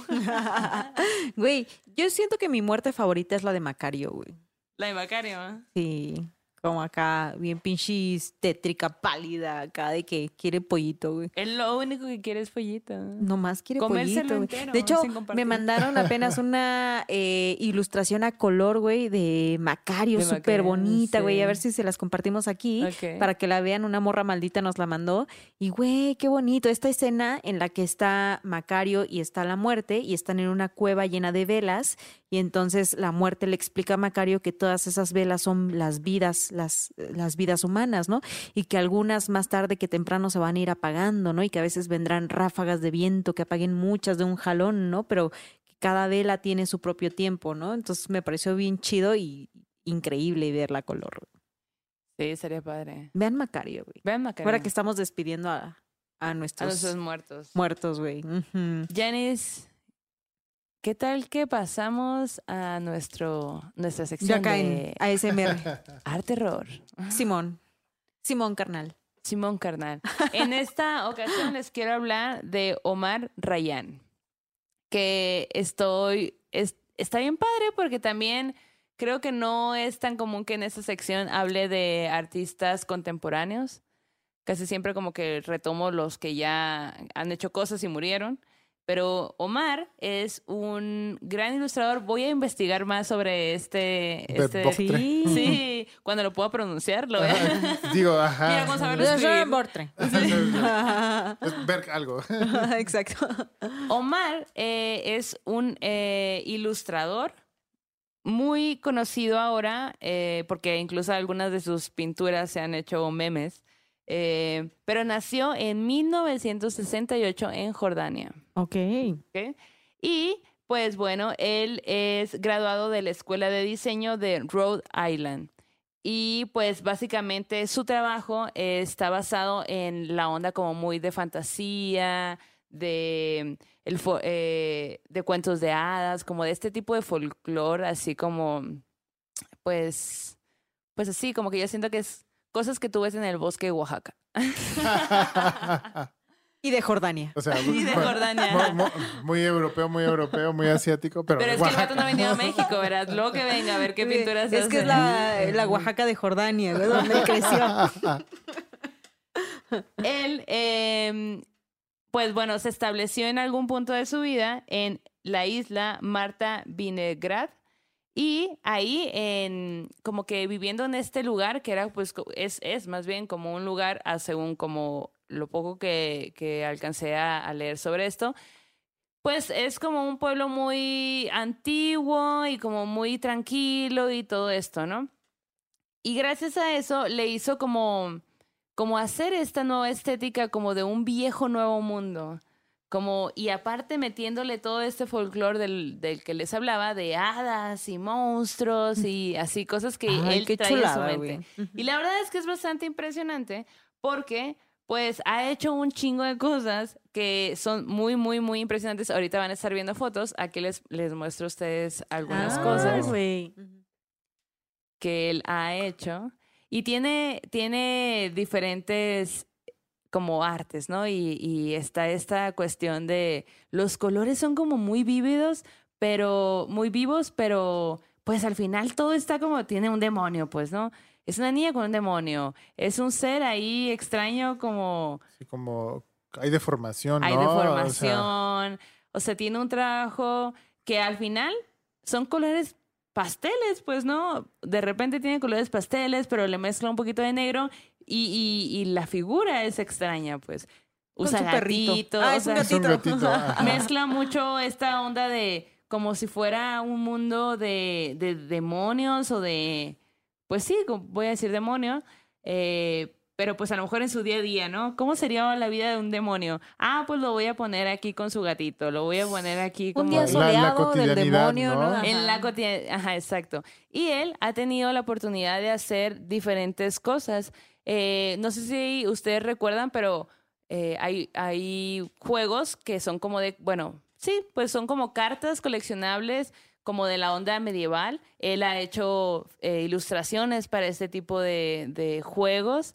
Ha hecho cosas para, no, eh, no sé si conocen un juego que se llama Magic, que es también un juego de cartas. Sí. Sí. Y, y él... el productor él- dice que él el también. productor, eh, sí, dice que sí. Y él ha hecho ilustraciones para este tipo de... de- De, de juegos, ¿no? De, juegos. de- que usan las cartas. Ajá, exacto. Eh, él, él tuvo mucho que ver con el arte y el diseño de la película de Narnia de Disney. Ya. Él le metió ahí Ah, Fíjate, mano. curiosamente, ahorita que estabas como mostrándonos las imágenes, o sea, vi, un- vi un león y, y pensé en Narnia. En ¿no? Narnia, Sí, sí, ajá, por supuesto. ¿no? Pero sin saber. Y aparte de todo esto, eh, bueno, como buen ilustrador, y aquí lo, lo tomé también un poco de referencia porque él ha hecho muchas portadas de libros, él se está muy metido con el, el tema de los libros y su, como que su arte o lo que él suele hacer es para, para editoriales, como para ilustrar libros para niños, libros de, para adultos, pero que tienen esta, pues un poco como Magic, ¿no? O sea, que lo juegan los niños y yo he visto muchísimos adultos jugándolo, ¿no? Sí, sí, sí. Sí. Y pues ese me hace increíble. Y aparte, eh, aparte de que tiene esta, esta chamba editorial que es bastante buena, eh, tiene una serie de dibujos e ilustraciones que se llaman Pinturas que nacen del capricho y las fantasías. Me que son encanta ese nombre. estas- es increíble este nombre. Y son estas pinturas que mm, donde muestran a las niñas con cargando demonios, ¿no? Estas niñas que cargan demonios es como una serie de de él que hizo y que expone y que está alrededor de diferentes partes y está muy curioso porque también eso se ha hecho meme, ¿no? Como mujeres cargando los- sus demonios, o sea, como que hay varias versiones de todo esto.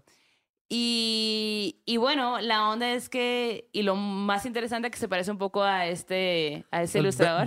Berserker. Es que, Claro. como justo aún vive, eh, no hay un Wikipedia de él.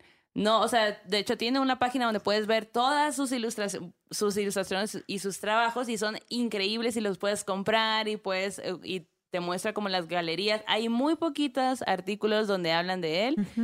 Y hay una foto, hay dos fotos donde se muestra su cara y se me hace como muy increíble, pues, o sea, es una persona que pues sigue viva, no ha Claro. muerto y, y, pues está aquí y está haciendo chamba muy interesante. Oye, pero se me hace, o sea, en los dos casos de estos dos artistas de quien nos hablaba Marx, que está en la portada de uno de los, bueno, de dos de los libros de Paraíso Perdido, y con quien nos habla Maldo, de esta capacidad de mantenerse en el anonimato en una época Sí, como sí. esta, güey. Ajá, o sea, la época se me internet. hace súper un reto, güey, ¿no? De, Ajá. güey, nadie lo conoce, nadie lo ubica, nadie sabe cómo es, ¿no? Pero ahí Sí, está, claro. existe y su obra es esta, ¿no? Pero que tú puedas ajá. ocultar un rostro, una personalidad, una forma de ser, se me hace como muy difícil.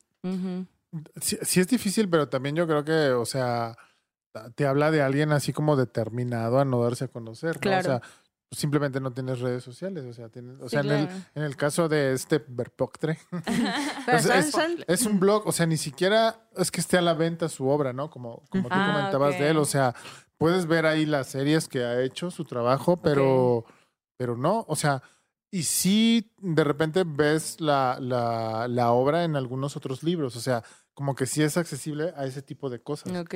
pero no tiene la, la, la obra en venta, por ejemplo. Ok. Ok. Pues Omar sí tiene la obra en venta, pero incluso digo, o sea, lo que, lo que hay en internet es justo, puedes ver su obra, Claro.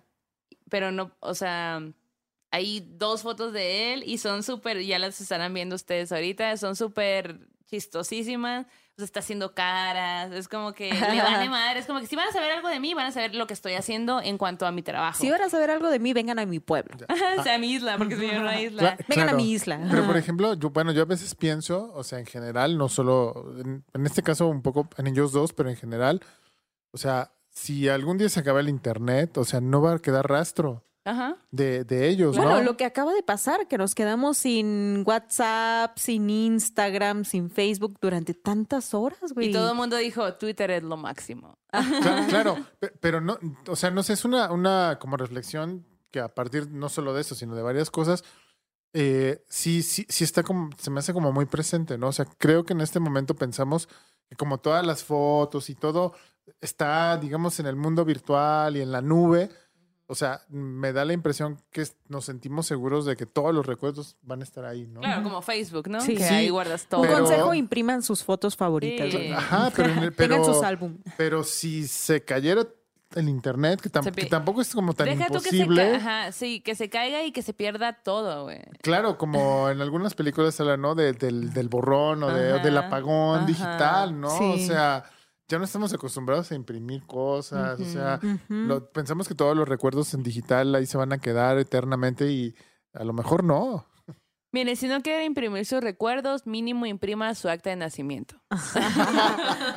No, ¿para qué, güey? No, no, ¿para qué? No, no, ahí la tengo, tengo el CURP. Nomás tenga su INE, Tengo ¿no? el PDF del CURP. Además, bueno, de, de ahora que mencionas CURP, ya las mascotas pueden tener CURP, ¿no? Se me hace como súper locochón, ¿no? O sea, Hasta INE, güey. Yo he visto que ahí en el Bueno, centro eh. venden unas tarjetitas que son su INE del No, oye, no, pero lo del CURP sí es cierto, ¿eh? O sea, sí legalmente puedes, de este, con- no sé cuáles sean los pasos, pero ya es, o sea, en México puedes conseguirle un CURP a tu mascota. Wow. Amazing. Luna.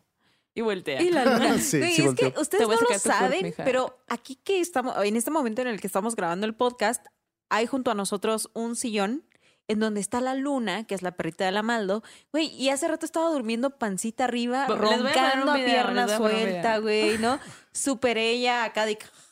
¿no? Viviendo la mejor vida que puede tener y ahorita ya se volteó. El y ahorita- sufrimiento de mi sí. perrita. Ahorita La que le habló la oigan. Maldo, que le dijo Luna, volteó así con su cara de modorrita, así de... De, ¿Qué ¿Qué quieres? pedo, humana? Buenas noches. ¿no? Ustedes sigan hablando, sigan hablando. Oigan, y pues ya estamos llegando al final de este podcast. Martz, qué chingón que estuviste con nosotras, Sí. acompañándonos, contándonos tus historias Gracias por invitarme. y hablándonos de libros también. Sí, además. Sé que hay uno más, sé Sí, que hay uno más. Lo estaba dejando Y- para el final. Ok, ok. Yo antes de que Martz nos dé la última recomendación que da miedo de este programa, nada más quiero recomendarles una película, güey. Bueno, dos. ¿Qué piensan cuando les dicen páprica? Paprika. Órale, un viajezote. Pues sí. Un viajezote. Y cuando piensan en Inception, No, güey. Mm, Otro no. viajezote, güey. Es otro, Otro es viaje otro no he viaje, podido- pero sí, es diferente. me quedo con, es- me quedo sí, con Papic. páprica. Sí, claro, por supuesto. por supuesto, Oigan, pues creo que esta es una de las películas, no sé si de culto, yo diría que sí, güey, ¿no? Que, que tienen que ver con este mundo de los sueños, de eso que pasa, ¿no? De esa otra realidad que vivimos cuando dormimos, ¿no? Y de la capacidad de poder entrar y mover las piezas del juego, güey, ¿no? De poder entrar y dirigir o cambiar o corregir o entender. Páprica es una película japonesa del año 2006, una película de ciencia ficción que está basada en una novela homónima de 1993 de Yosukata Tsutsui. Perdón, se me andaba yendo por el camino viejo. Es porque el, nombre estuvo bien raro. Pero, pero bueno, eh, este autor japonés es como súper de culto. O sea, escribe ciencia ficción principalmente, pero también, por, por ejemplo, ni modo, este, tiene un libro que a mí me gusta mucho, eh, que es como que es como una versión de ciencia ficción pornográfica. Ajá. O sea, habla de un planeta donde todo es como pornográfico. eh, ¿Y por qué dices ni modo?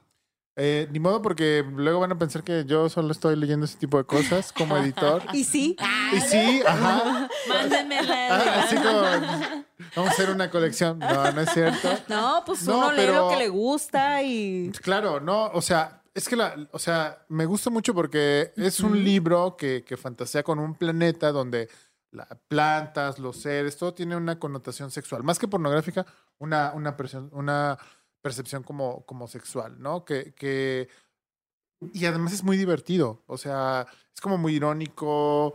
Entonces, bueno, ya nos brincamos de paprika No, a no, no, esto, pero adelante. estamos hablando como del mismo, del mismo autor. Y, y además me encanta cómo puede alguien crear una novela que da pie a una animación como Paprika, o sea, profunda, que habla de los sueños, y cómo en otro punto puede como divertirse y pitorrearse, porque finalmente eso es lo que hace, como de un montón de clichés sexuales, ¿no? O sea, a final de cuentas es como una burla ¿Cómo al se llama? porno. ¿Cómo se llama? Eh, eh, hombre salmonela en el planeta porno, algo así. Ok. O sea, Oye, desde el nombre, Está súper chido. es- Pero ajá, está está- chido tener estas dos propuestas de un mismo autor, ¿no? Y ver qué nos dice cada una de ellas, ¿no? Por ejemplo, en el caso de esta historia de Páprica, ¿no? Lo que nos cuenta es un poco acerca de, güey, esta posibilidad de poder escarbar en los sueños, ¿no? Y de tener allí una solución y una sanación para los problemas que nosotros tenemos en este mundo real, ¿no? Entonces eso es lo que nos cuenta, lo que nos cuenta esta historia, ¿no? De un grupo de investigadores, ¿no? Que han desarrollado un aparato con el que tú puedes entrar a la mente de una persona, ¿no? Y no solo entrar, sino escarbar y ver qué sueña y en esos sueños entender por qué vive como vive, a qué le tiene miedo, por qué le tiene miedo, por qué está fracasando en lo que está fracasando, ¿no? Este tipo de cosas, ¿no? Claro, y, y además que también dan pie como a, a otras creaciones, o sea, no podría decir como que es una influencia directa, pero si uno se pone a pensar es como ve Paprika y dice, oh sí, Matrix, ¿no? Ajá. Y, y cuántas otras, o sea, y bueno, Inception, como tú misma sí. dijiste, o sea, que a, que a mí me encanta, o sea, yo no estoy en contra de, de, de que uno como que tome de, otros, de otras obras. eh, Claro. eh, finalmente todo es como un Collage. pasar, ajá, un Es un collage. Me gusta, me gusta esa idea, ¿no? O sea, es como. Ok, qué padre que descubriste esto, vamos a llevarlo para acá, vamos, o qué tal esta, po- esta Esta posibilidad, idea, ¿no? esta idea me gusta, pero la mezclo con esta mía, ¿no? Eh, ajá, o sea, y vas abriendo como puertas y cada puerta te, te lleva a un lado, a un Claro. lugar diferente, ¿no? Claro. Por supuesto. Ajá. Que es un poco con lo que pasó con el juego del calamar, que es esta serie coreana que anda rompiendo el Netflix, ¿no? Y el mundo, ¿no? Ajá. Y que de pronto dicen, güey, es que se parece a otra serie que se llama As the God. As the God's Will, ¿no?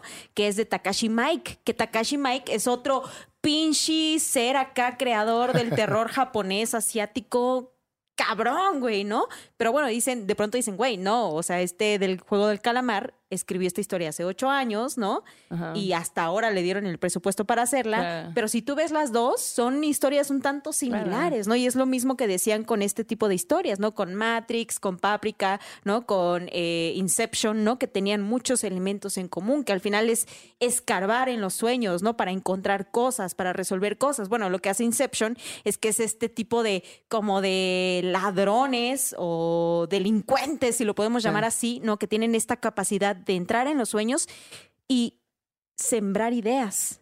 Para ¿no? que Para que la- tengas un resultado que tú quieres, ¿no? Claro. O sea, como que dices, ok, yo necesito que ese pinche multimillonario abandone ese proyecto porque a mí me va a dejar todas las ganancias del mundo mundial, ¿no? Y entonces como que contratan a estos güeyes y les dicen, güey, tienes que entrar a sus sueños y sembrar esta idea de que tienen que dejarlo, ¿no? Y todo el desarrollo es súper interesante, güey, ¿no? Me Claro. encanta mucho y creo que es una película, son dos películas que tendremos que ver, que, ten- que, que hay que ver eh, y, o volver a ver, porque siempre encontramos cosas nuevas cuando Sí. repetimos estas historias, ¿no? Siento que estas dos son dos propuestas que valen mucho la pena, ¿no? Y también porque en este programa hablamos de los sueños, ¿no? Y porque siempre que hablamos de los sueños, creo que también hablamos de eso a lo que le tememos, de eso que nos está causando un conflicto, de eso que no resolvemos, ¿no? Entonces siento que estas historias nos dan propuestas muy interesantes, ¿no? De qué pasa del otro lado y cómo se confunden de pronto estos dos mundos, ¿no? Claro. Y bueno, entonces yo aprovecho precisamente que estamos hablando como de estos sueños para recomendar este tercer y último libro, Nadie encontrará mis huesos de Enrique Urbina, que podemos verlo como un libro, o sea, cada cuento podría ser uno de estos sueños extraños. Eh, me gusta mucho de Enrique Urbina que retoma cuestiones como de eh, cuentos de hadas, Uh. eh, retoma cuestiones Jalo. de Jalo. cu- cuentos como superclásicos como Hansel y Gretel, pero les da un giro entre ciencia ficción, entre fantasía. Eh, por ejemplo, el primer cuento es rarísimo, es un bosque, el bosque clásico de las hadas, pero eh, sin ser como directamente una crítica, o sea, sí habla de cómo el bosque es tomado por el ser humano, ¿no?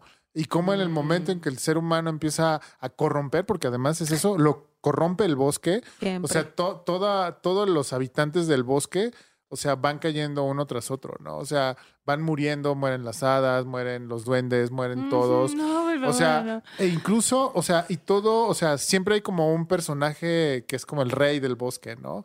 Y el rey del bosque ha sido comprado por los humanos y permite, eh, pues, que este bosque se acabe, ¿no? Y a lo mejor, bueno, es medio spoiler. Digo es medio, o sea, no es toda Porque la hay más. historia. Ajá, hay tú más. dilo, tú dilo. Ay, No, no, no, pero, Cuéntanos me encanta como esta parte porque eh, eh, es como meterte a un sueño y que se convierte en terrorífico porque el cuento empieza como muy bonito, como un cuento de hadas Ujú. y poco a poco se va transformando en esta como aberración, ¿no? Donde Uf. también se puede ver como una crítica a cómo el ser humano pues está destruyendo la naturaleza, Claro. ¿no? O sea, y así cada cuento tiene como sus características y su crítica. A mí en lo personal me gusta mucho un cuento en el que es una pareja ya de gente grande, podríamos decir viejos, eh, muere la, la mujer y entonces el, el- el- el marido o el viudo le construye una especie de altar, pero como no tiene presupuesto, mm, el cadáver lo rodea de plantas.